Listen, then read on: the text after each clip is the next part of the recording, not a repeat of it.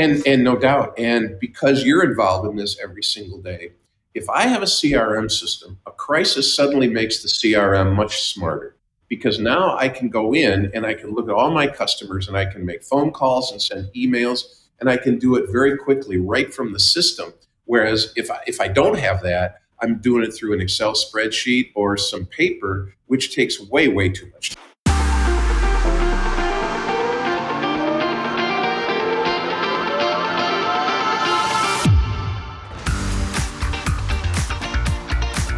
Hello, and welcome to Banking on Disruption. I'm Fred Cavenna.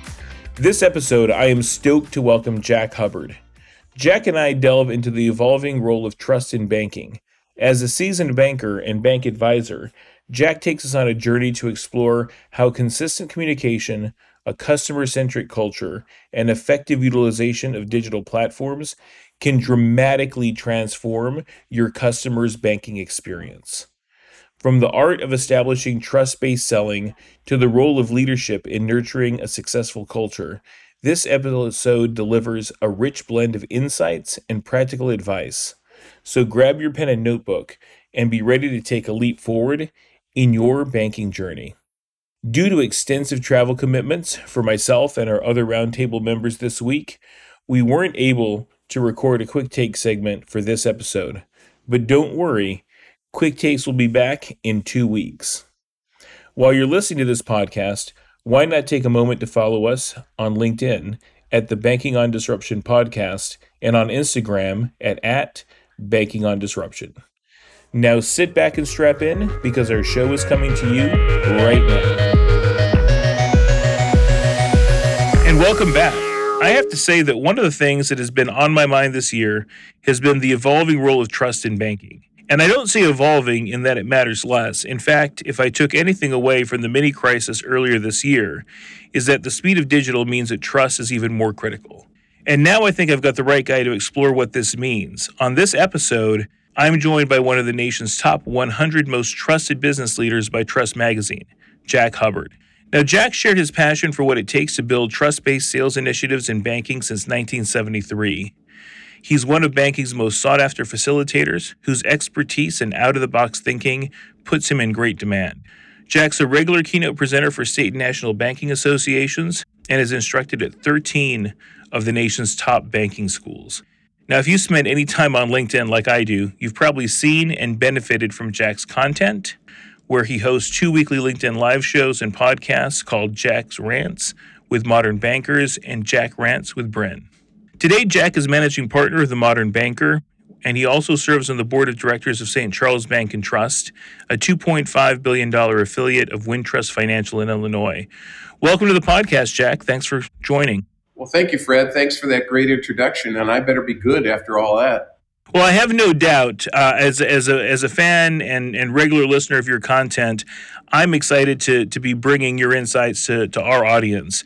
And I just want to kick it off, you know, pretty easily by saying, from your perspective, how have you seen the landscape of banking change when it comes to the role of trust and relationships with customers? Well, to be captain obvious, the, the customer has changed an awful lot, Fred, and, and we could talk about that forever, but I, I think everybody kind of gets that. You know, when I started banking in 1973, we used ledgers, not laptops. And it, was a lot more personal. And thank God, in some ways, things have changed because it was pretty antiquated. But one of the challenges that we have is that people don't have a lot of perspective. You know, I was, I was teaching up at Graduate School of Banking this summer, and most of the kids, and I call them kids because they're younger than me, virtually everybody younger than me, and they hadn't gone through any of the things that I had gone through. And so what happens is over the years, I mean, if you think about it, back in 1980, the prime rate was 20.5%. That was the highest it ever got. We had the real estate crisis in 1987. In between that, we had the uh, S&L crisis. Then we had 2008, we had 9 11, we had the pandemic, and now we have this. So trust is rebuilt and then taken away as the pendulum continues to swing. The biggest problem is consistency of communication. One of the people I follow a lot in banking is James Robert Lay, and he's so good from a from a communications perspective. And so it's interesting when I went earlier in the year when when this whole thing hit the fan, I, I went out that weekend and I hit 20 bank websites and I looked to see if there was any communication out there with anybody that said, look, we're, we're a five star Bauer rating. Here's what that means. We're well capitalized. Here what that. Here's what that means. Big banks, community banks, and only one bank, one out of the 20, had done anything on their website to respond to this really important thing. So I think part of it is the lack of trust means lack of consistency and lack of communication. I think the third thing is incongruence within the culture. If you look at banks' websites, they'll say wonderful things, like all bank, all websites do.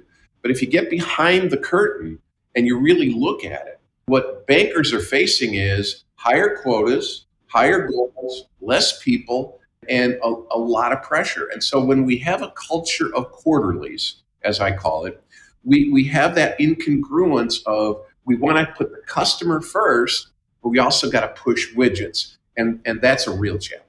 No, it is it is a huge challenge, and I think it's one one of many. I was surprised, and I'll dig into it a little bit. You know, do you think that the website would be enough? You know, you mentioned you looked at these these websites. Only one had anything. Is that enough? Like, is that a, in in this digital world? Is that what you're you're thinking that customers are expecting? I remember, you know, I was I was also a, a bit of a student of the response, and I had put out a, a few blog posts and a white paper afterwards about you know how communication should play a critical role and, and potentially could have changed some of the outcomes for some of the banks. And I remember one bank, and I am horrible at remembering which one it is, but I'll, I'll put in the show notes.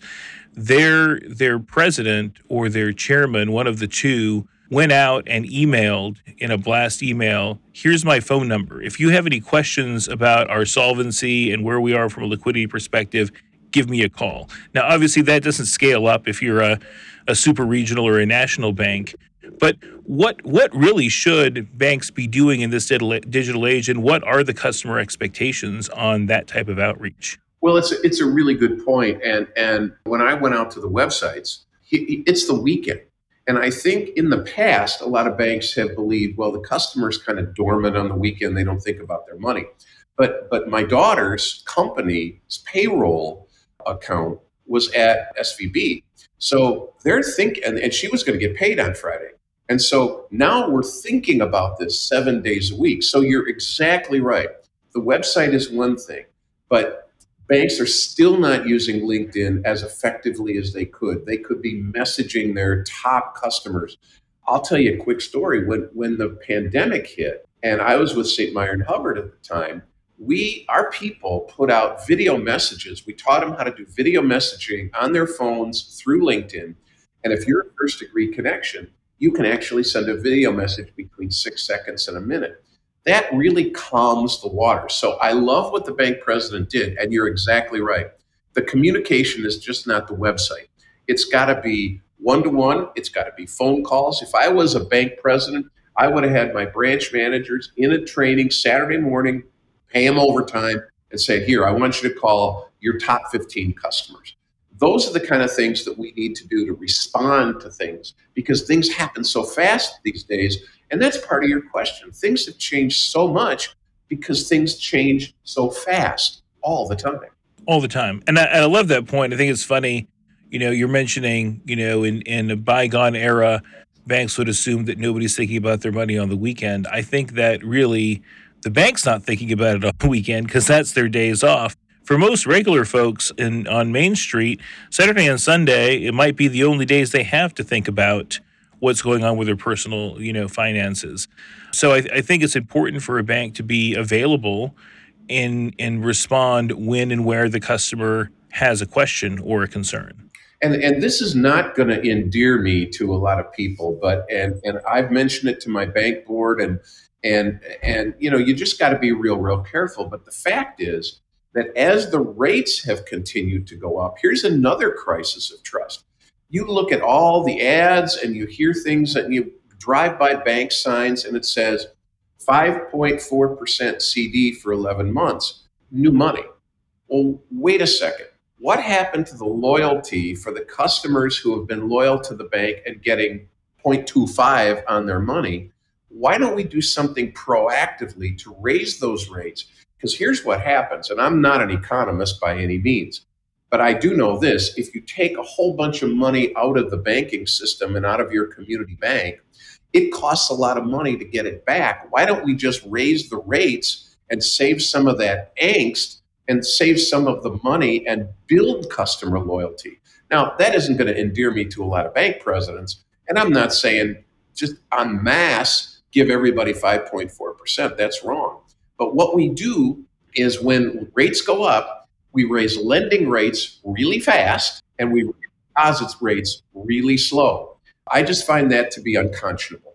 Yeah, no, I, I totally get that. And obviously, I think our audience you know understands a lot of the complexities of, of you know sometimes those loans are are fixed and they don't have the ability to to move up you know on the existing loan portfolio.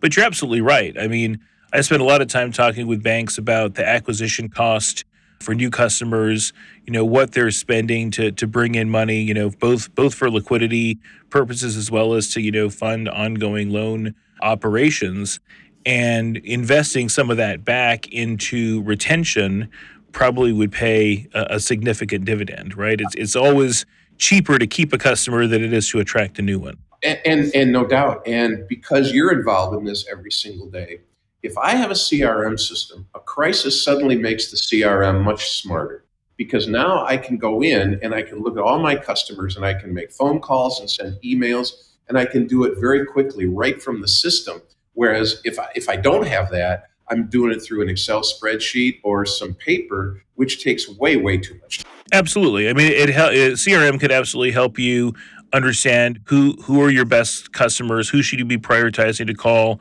You know, quite frankly, you know, I, I would use a mix of obviously, you know, you know, assets and, and value to the bank, recent sentiment, you know, somebody that's already had two or three bad experiences and now there's this crisis they might make it to the top of the list even if they're not the most profitable or largest you know depositor. And doing that with with with a crm is is way way easier than than trying to figure it out based on on recollection and and people's people's yellow pads on their desk and you know hey i, I know i talked to so and so last week so i don't need to call them that's that's not a very scalable solution I, i'm curious like you know what are the other obstacles you mentioned obviously banks are under more and more pressure to to make sales, to, to grow deposits, to grow loans, to hit numbers.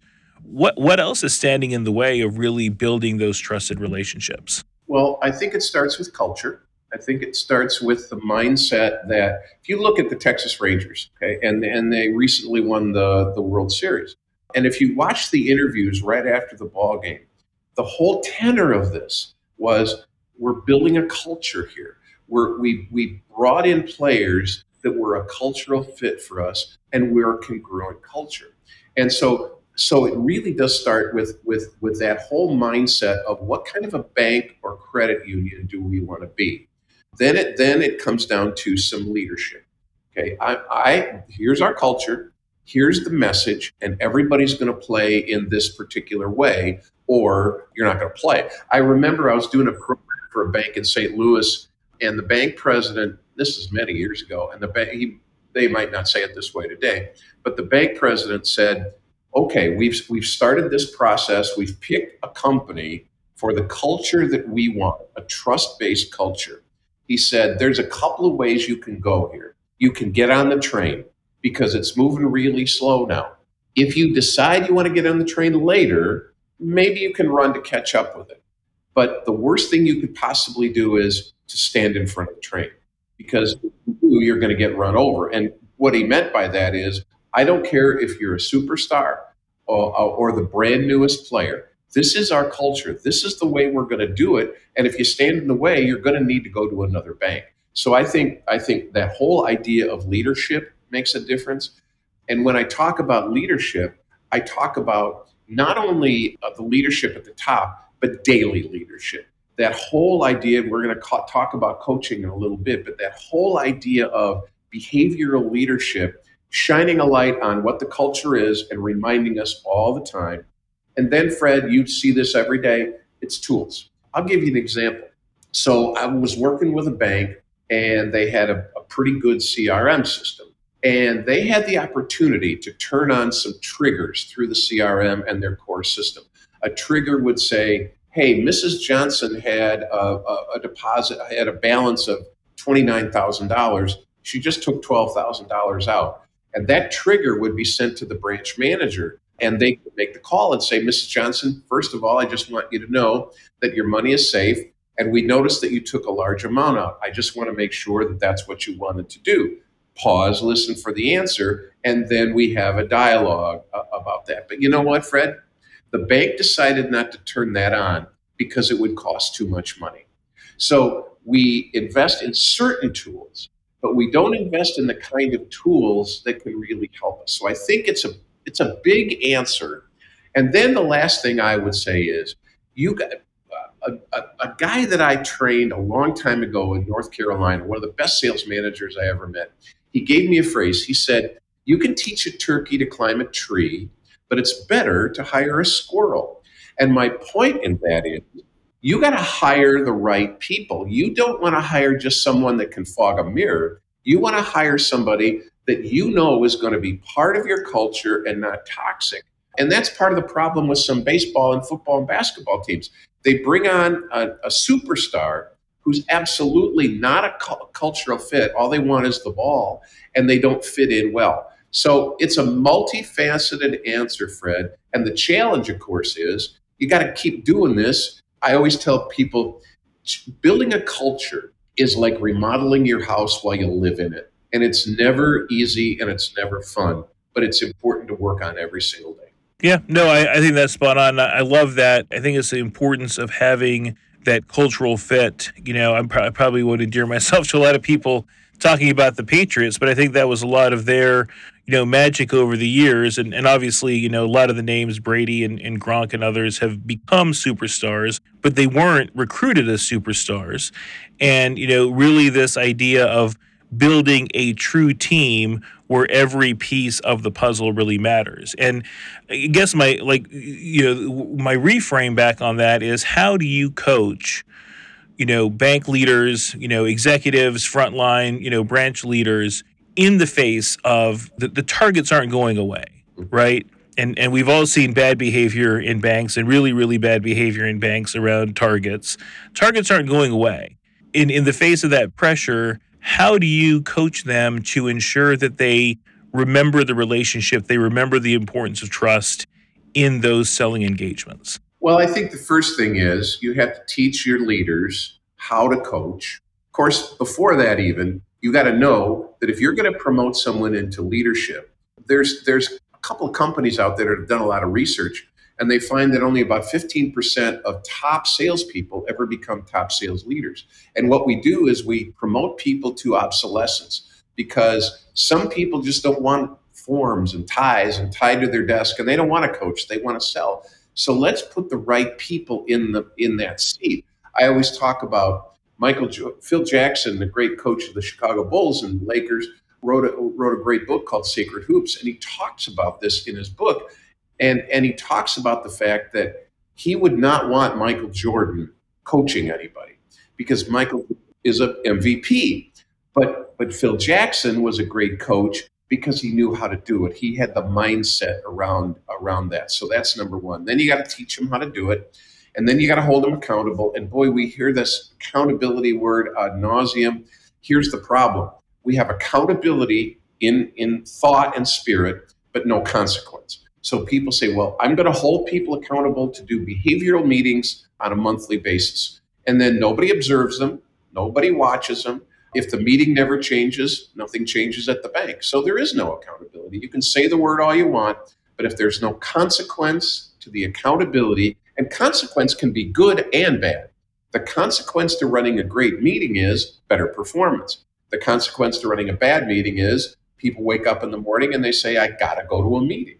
So, this whole idea around leadership so it's getting the right people, training the right people, and holding people accountable. And then there's multiple layers to this. If I'm a branch manager, my market manager needs to hold me accountable. If I'm a market manager, my regional manager needs to hold me accountable. And if I'm a regional manager, the president of the bank needs to hold me accountable. And when that accountability starts to go away up the top levels, branch managers, they eventually say, this was just, this too shall pass. This, this too shall pass. And I think one of the real challenges of our industry is that as we move up in the organization, we get coached less and less and less because people don't know how to coach us at our level. I'll just add one more thing on coaching. Phil Jackson said everybody needs to be coached differently, but everybody needs to be coached. If I hire a brand new banker, if Tom Brady is a seventh round draft choice, which he was, I need to coach him differently than the starting quarterback. But I need to coach him and I need to I really need to focus on him. The starting quarterback, I may need to do some tweaks. Tom Brady, I may need to spend a little bit more time.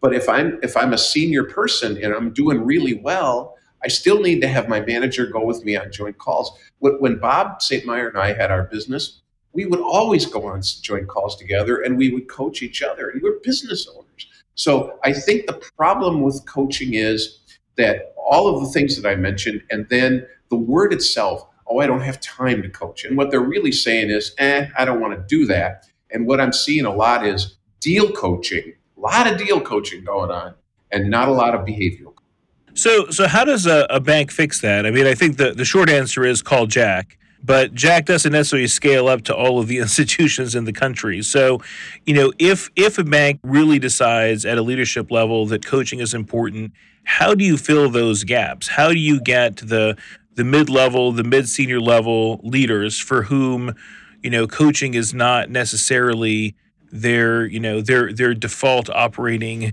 model how do you get them into that coaching mindset? And then on the other hand where do you find the coaches for the people that are senior in the organization? Yeah that's a really good question. Finding them is is maybe easier than than getting them better. If you've got someone that is not doesn't have coachability in their mindset they should never have been promoted in that position. But if you've got somebody out in the field who really has that coachability mindset, we need to find out though who those people are, A, and B, test them before we hire them for the position that they're being hired for. Too often what happens is, and we move up in organizations, we're hired as a branch manager.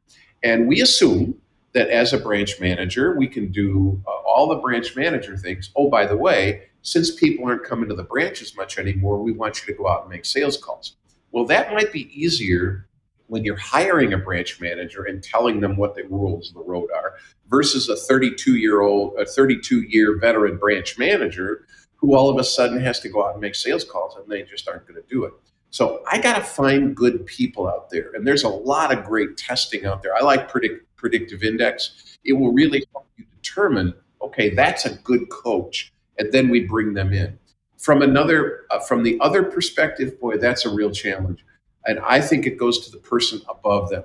Uh, if if you're brought in uh, as a salesperson and then you're high, you're you're elevated to coach, I got to stay on you as a as a market manager. I got to work with you. I got to make joint calls with you. I got to continue to help you, and I got to find out can you do it or can't you do it? And at some point, if you can't coach, we got to find something else for you to do. And it might be go be a salesperson because that's not a bad thing. It just is what you do best. That's a Disney way. That's the Disney way. and, and good news for Disney is they have thousands and thousands of people. A community bank doesn't. But before you promote that person into that new job, you better think real carefully about that. Let me ask this, and again, to your point, it, it may not scale down to some some of the smaller institutions, but is the coach role for you critical that they be a, in in the management line? Or is coaching a discipline where you could you could bring in somebody to focus on coaching that maybe does not have all the rest of the responsibilities of, of running the P and L at a at a market level or at a regional level? Boy, that is such a great question. And, and I think community banks that get to billion and a half, two billion dollars, that's what I'm seeing as a huge trend. Sales enablement departments, sales champions, sales managers. But here's the real key to that those people have got to report up to the president of the bank. They've got to have his or her ear, and they've got to have his or her implied authority. And people need to know that. They are not, those people, those sales leaders, uh, those sales champions, are not hired as just fluff. They are the eyes and ears of the president, and whatever they say, that's what the president wants you to do in, in the field. Yes, I'm seeing that a lot, and I think that's a, a real powerful way to help managers who want to be a lending manager but not a sales manager go do what they do best and then have people that are out in the field and coaching and getting people better. That that that's a great question. No, and and I, I think I think that makes a lot of sense, and I, I love the fact that you know you need to make sure that these people are seen as having authority and and not just window dressing, right? They're not just there as an optional you can opt in, but that they they really do have the authority and can provide the accountability to produce the behaviors that that we want. I love it. I, I think this has been fantastic so far. I'd like to switch a little bit now to, to talking less about the function of coaching and more about the delivery of the coaching. So I know you spent a lot of time working with banks on a lot of these behaviors.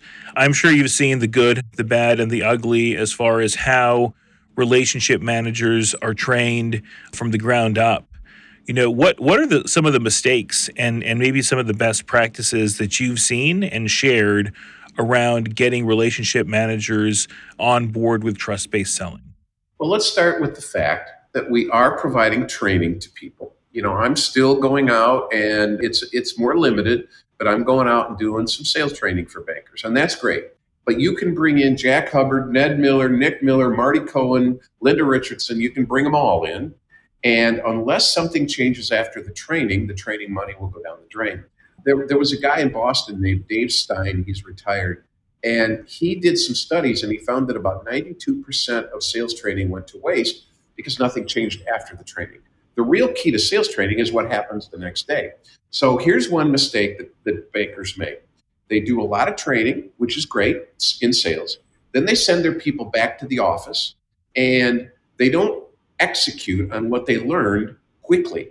This is called the forgetting curve. 90% of the training goes to waste because people only get about 10% in the training, and that 10% is lost within 48 hours if a banker doesn't do something. So here's a secret when you all do sales training for your folks, go out, and have them come to class with one appointment, either with a prospect, a COI, or a client that's underbanked. That client prospect COI is used as a case study throughout your training. Don't do fake case studies. Everybody knows they're fake. But when you do your real plays, not role plays during the class, you're actually getting, getting them to prepare to go out and make the sales call. So now they have an appointment, by the way, with this client prospect or COI the day after the training. So now they're preparing all day for this training or for this call, and now they're going to go out on the call the next day. So now what they've done is they've really taken their training and they're being held accountable because they're going out and actually using these skills the next day. I also think it's really important for a manager to accompany those bankers and watch and observe and, and make notes and then coach behaviorally after that. The third secret is don't talk about products. Big mistake bankers make uh, on a first call is they want to pitch part of that goes back to our very first question of why why trust is is going away or why trust is lacking. So instead of pitching a product, teach your bankers how to redirect away from the product and ask great questions. Buyer has the answers, seller has the questions. Second, after you don't talk about a product, don't talk about the bank. Don't make a pitch. The third thing is leave something behind with something of value whether it's from my friends at Vertical IQ or a white paper or something like that, nothing to do with the bank logo. And you don't talk about a product. So then you come back after that tr- after that call day and you debrief. And the way the managers debrief the call is what opportunities did we uncover to help these people that you called on? That whole mindset shift goes away from product to customer. I'll tell you a quick story. I was doing a class in the middle of uh, 2023 with a bank, 20 bankers, not made many calls. We did it exactly the way I described. They prepared, we talked about questions, they went out and made their calls. They uncovered, without talking about products, $100 million in new opportunities, and they've now closed 40% of those opportunities without ever talking about a product on the first call. Now, eventually you have to, but we have to get smarter about this. And I'll, the last thing I'll say about training mistakes is one and done. You and I both, you travel more than I do now, but I used to travel a ton. And I, I always respected the people in American Airlines in the cockpit because I knew that they went back to the simulator all the time. And too often, what happens is we either bring a motivational speaker in or we have a training on Veterans Day because the bank is closed and we think that'll do it. This is not a one and done. You can't be one hit wonders and be successful in a long term performance culture. No, I, I, I, love. There's a lot of nuggets in there to unpack. I'll, I'll start with the end, which is I agree 100%. And I think that I'd like to think that personally, I do a lot of things to get value out of training, but you're not going to pick everything up, right? I, I, kind of compare it to my golf game, and I'm I'm not a great golfer. I have destroyed many courses that I didn't deserve to set foot on. But you know, when I'm when I'm thinking about my irons, I've got what six, seven irons in the bag. H- how many irons do I use? I actually put these little things on the on the on my clubs that help track, you know, when you use the right club and, and that kind of thing. I usually use three or four irons over the course of, of and it's not because I shouldn't use the other irons. Those are the ones that I'm used to. Same thing when you go through a sales training. You you learn six, seven, eight different techniques. You, you naturally pick up two or three of them and you and you pound those, right? And they're getting results. You never go if you never go back, you never go back and figure out the other three, four, five techniques.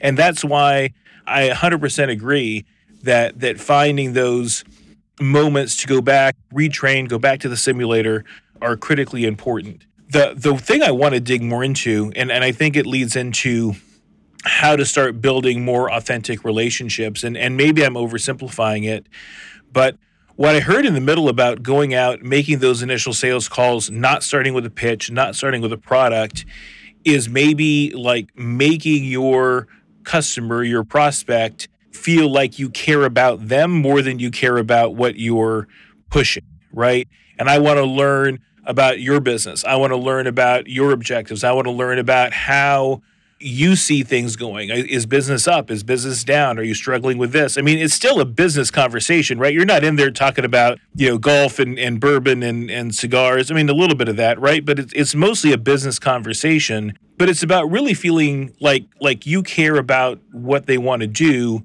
not about pushing product their throat. Is that kind of where, where you're going with it?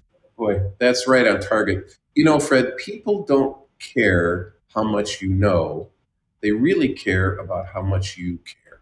And so your product is static, but you've got to care. So, so one way to do that is to stop being a relationship manager. Now, that might sound like craziness to people, but the concept of relationship management has really become very bastardized. In a lot of cases, relationship managers are waiting for the phone to ring. What I try to teach people to do is to become a resource manager. When you are a resource manager, you are constantly providing value. You're always there to provide insights. You never leave a call without giving someone an idea. And, and you talk about being authentic. My friend Larry Levine, who wrote an amazing book called Selling from the Heart, talks about the empty suit that goes out and makes a call, man or woman, uh, goes out and makes a call. You've got to be authentic. And when you're when you really believe that you can be a resource and you articulate that and you constantly show it, now customers are not only going to bring you money in bushel baskets, they're going to tell everybody else about that. And now your world becomes so much, so much bigger. And you have a tool. The link you mentioned I'm on LinkedIn a lot and people all that people call me Grandpa LinkedIn because I'm 72, and they say, "How do you stay? You know, how do you stay on top of LinkedIn?" And I teach it every day, and that's a resource. You can be such a resource to people right on on LinkedIn. And bankers make a big mistake when they do when they when they become just a relationship manager, and that's not horrible. But if you're just a relationship manager that's just taking the order, your your relationships are significantly at risk.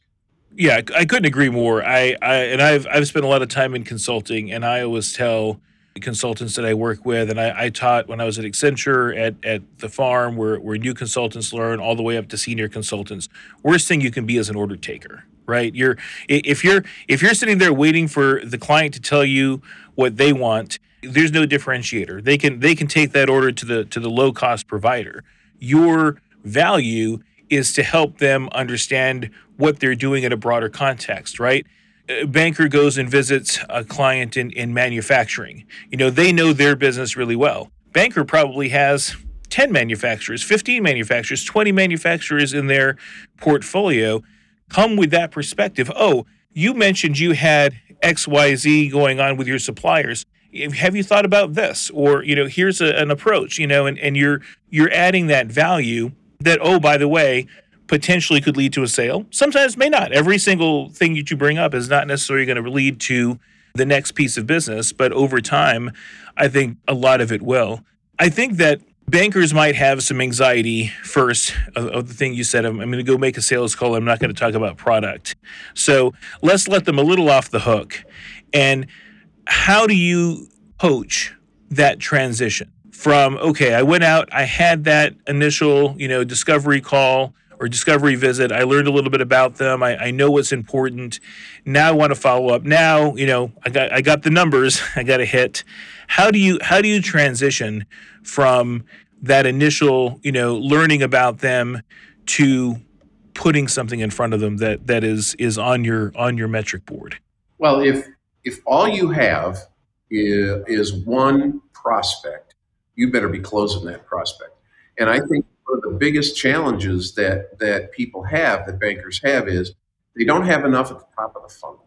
That's number one. Number two, the way they're coached, it's it's all about, and this really drives me just crazy. How, many calls did we make? I talked to a banker recently, and and uh, he called me and he said, "I saw something on LinkedIn. I want to challenge you on." I said, "Great." He said, "You know, we you, you talked about making calls, the number of calls that people make."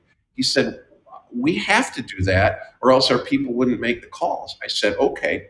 When I was a banker, I, I had to make 20 calls a week and I had to fill out a call report. And it was a three part form that was, uh, uh, that was self carboning. I kept a copy, copy went to human resources, and a copy went on the president's desk. And I would drop the, the call reports off on, uh, on Friday night.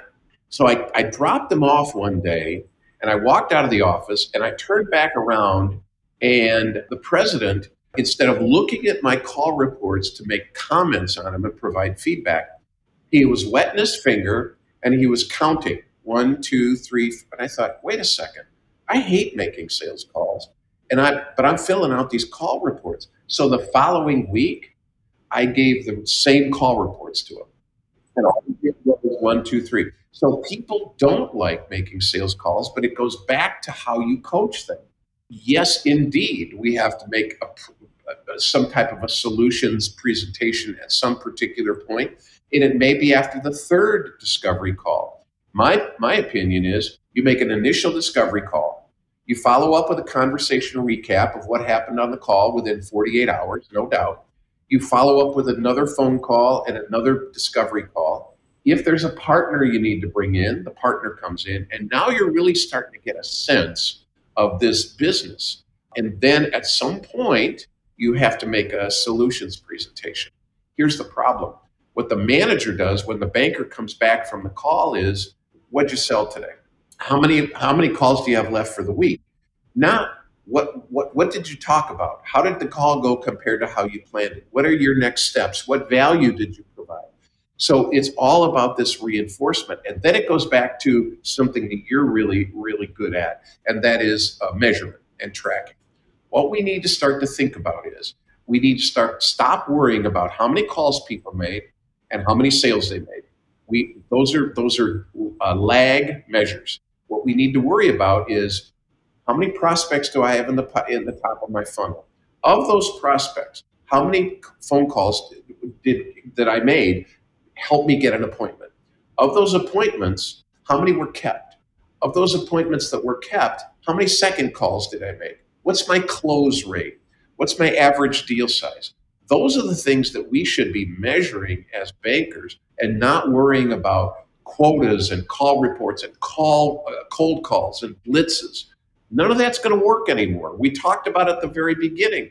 This is a changing environment, and the customer is really tired of people coming in with coffee mugs and blitzes.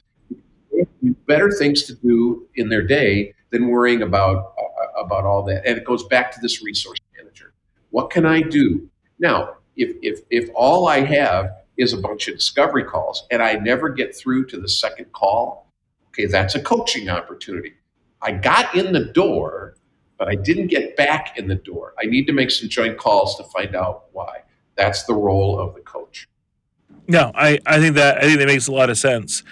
One of the things I mentioned in the introduction was you've got a lot of out of the box ideas. And and I think you've shared some of them. I wanted to ask about one in particular that people that are familiar with you may have already heard about. But my understanding is you don't like cross selling. And and I, you you and I we've both talked to a lot of banks. Cross selling is is something that that always gets raised with me. You know, specifically from like a systems perspective. How do we how do we put more cross sale opportunities out there? How do we you know surface these cross sale opportunities? I'd like to hear you know your thoughts on what's what's right, wrong, and indifferent with cross selling. Well, let's go back to our initial comment when we when we first started our, our interview. The whole idea of congruence is really important. So if somebody goes through sales training, whether that's delivered inside or somebody comes in from the outside, what they're going to teach people is how to change their behaviors, how to add value, how to ask great questions, and how to uncover the needs and priorities and, uh, of, of the of the buyer. Well, that's great problem is when I uh, come back, uh, if there's no congruence around that, then what I do, if my manager says, What did you sell today? I'm going to come back and I'm going to change my whole behavior, not worry about the sales training. I'm going to sell a bunch of stuff. If, if I believe that needs based or trust based selling, consultative, whatever you want to call it, is really, really important, then we should call it something different than cross selling. I believe we should call it cross solving. Because if our goal is to initially solve people's problems when we bring them into the bank, then why don't we continue that process as we go forward? So, and, and a lot of people say, oh, that's just a spin or that's just semantics, but it really isn't. I've seen it in action. People that cross solve, when they go out to their customers, they're asking them product, uh, problem based questions, not product based questions.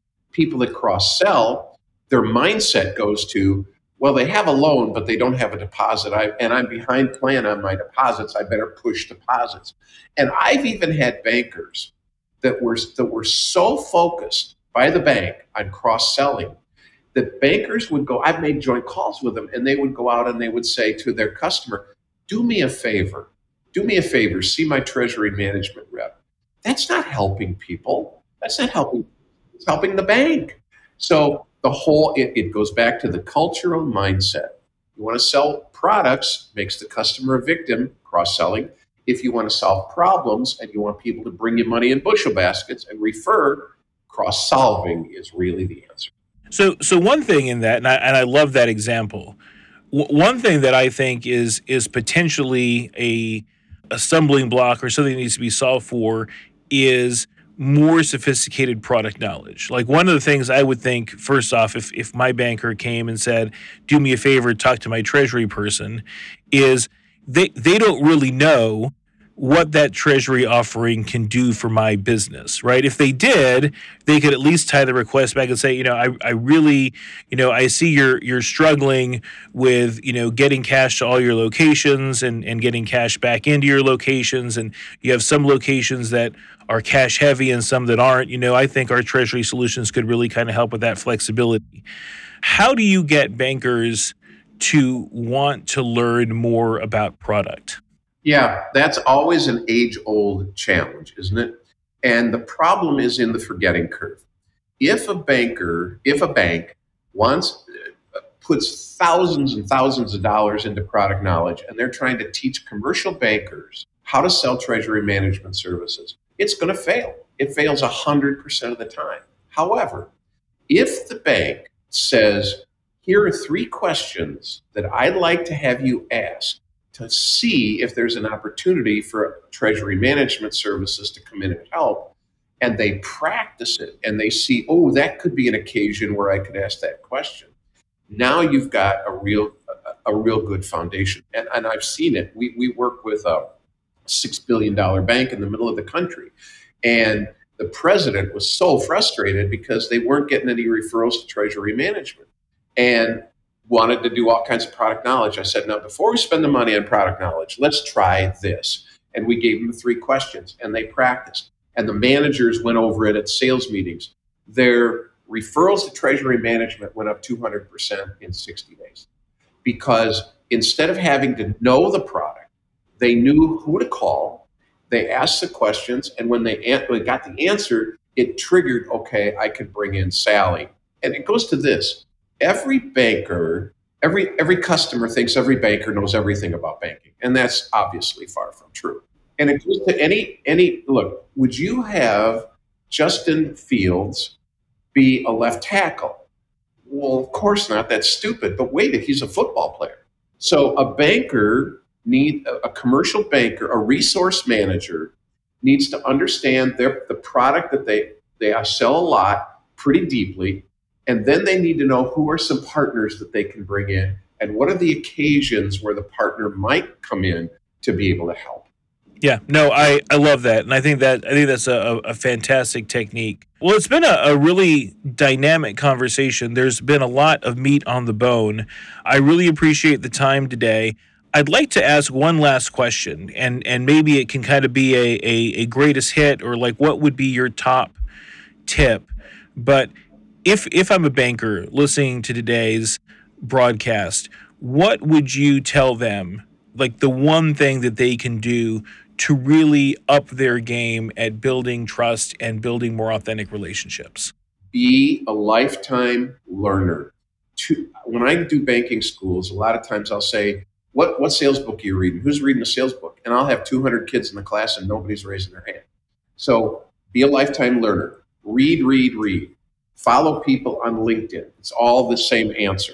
People like Anthony Iannarino, people like Brynne Tillman, people like Meredith Elliott Powell, Chris Nichols, Mike McIntyre, Larry Levine, as I mentioned.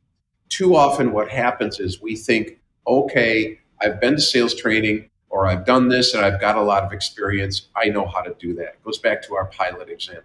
Pilots are always going back into the simulator to learn other kinds of things that will mm-hmm. make them more effective for their passengers.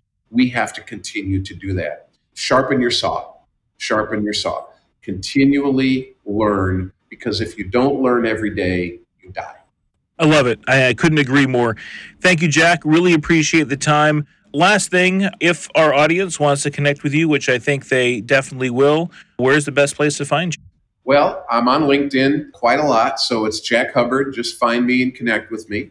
My email is j uh, is jack at themodernbanker.com. That's a real easy way to get a hold of me. Thank you, Fred, for having me. It was really fun.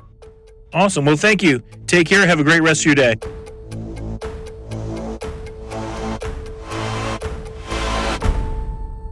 Well, everyone, we hope you enjoyed episode 16 of Banking on Disruption. Don't forget, you can find show notes and a full transcript of the show on our website, bankingondisruption.com. New episodes drop every other Thursday, so we'll see you in two weeks. And in the meantime, don't forget to follow us on LinkedIn and Instagram at, at Banking on Disruption. Until next time, this is Fred Cadena wishing you success in your digital pursuits.